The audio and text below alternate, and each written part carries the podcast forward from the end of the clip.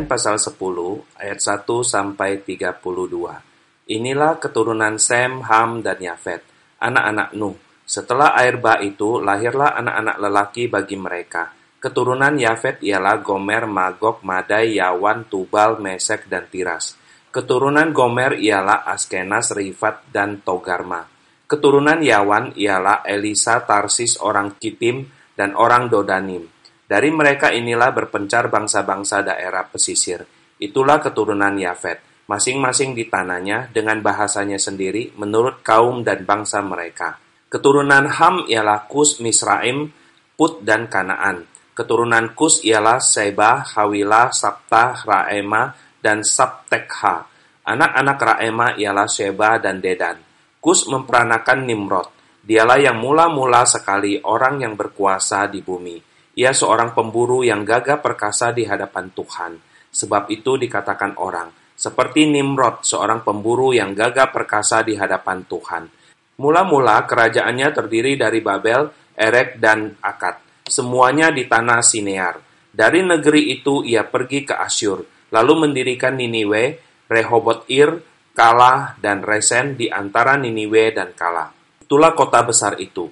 Misraim memperanakan orang Ludim, orang Anamim, orang Lehabim, orang Naftuhim, orang Patrusim, orang Kasluhim, dan orang Kaftorim. Dari mereka inilah berasal orang Filistin.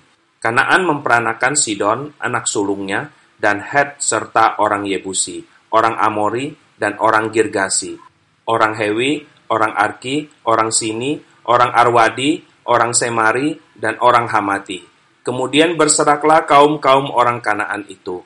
Daerah orang Kanaan adalah dari Sidon ke arah Gerar sampai ke Gaza, ke arah Sodom, Gomora, Atmah, dan Zeboim sampai ke Lasa. Itulah keturunan Ham menurut kaum mereka, menurut bahasa mereka, menurut tanah mereka, menurut bangsa mereka. Lahirlah juga anak-anak bagi Sem, bapa semua anak Eber, serta abang Yafet. Keturunan Sem ialah Elam, Asyur, Arpaksat, Lut, dan Aram. Keturunan Aram ialah Us, Hul, Geter, dan Mas. Arpaksat memperanakan Sela dan Sela memperanakan Eber. Bagi Eber lahir dua anak laki-laki. Nama yang seorang ialah Pelek, sebab dalam zamannya bumi terbagi, dan nama adiknya ialah Yoktan. Yoktan memperanakan Almodat, Selef, Hazar, Mawet, dan Ira.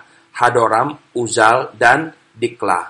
Obal, Abimael, dan Sheba, Ofir, Hawilah, dan Yobab. Itulah semuanya keturunan Yoktan.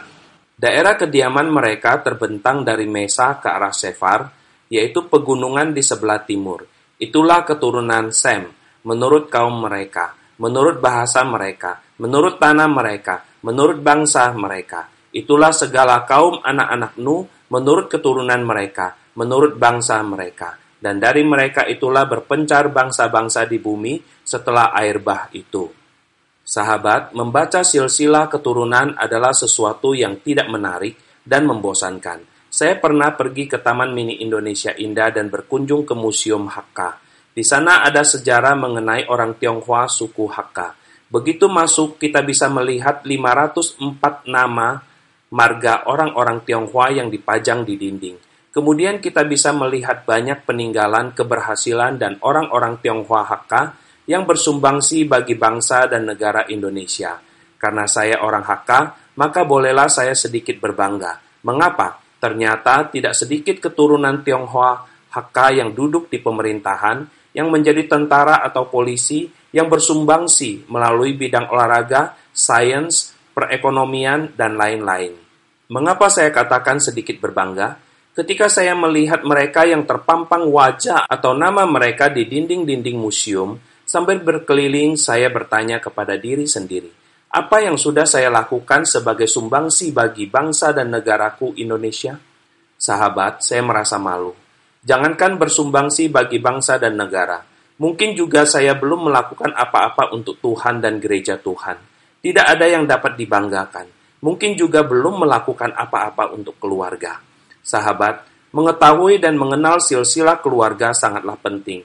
Jika Anda adalah keturunan Tionghoa, di mana pun Anda berada, Jika ingin mengetahui dan mencari garis keturunan atau mengetahui apakah masih ada sanak famili atau ingin tahu kampung halaman di China, asalkan kita tahu nama orang-orang tua di atas kita, besar kemungkinan akan ketemu karena orang China sangat menjunjung tinggi silsilah keluarga, sehingga mereka membuat catatan yang sangat rapi dan dapat diperiksa kapan saja. Demikian juga silsilah dalam Alkitab. Selain untuk menunjukkan keturunan demi keturunan, dari catatan silsilah kita dapat mengetahui siapa melahirkan siapa dan apa yang telah dikerjakannya, memuliakan Tuhan atau tidak. Alkitab mencatat tentang silsilah. Itu berarti Tuhan menganggap itu penting bagi kita dan patut kita baca dan kita pelajari. Ketika membaca Alkitab dan menemukan silsilah, janganlah dilewatkan. Setialah terus membaca, karena itu baik bagi kita. Amin.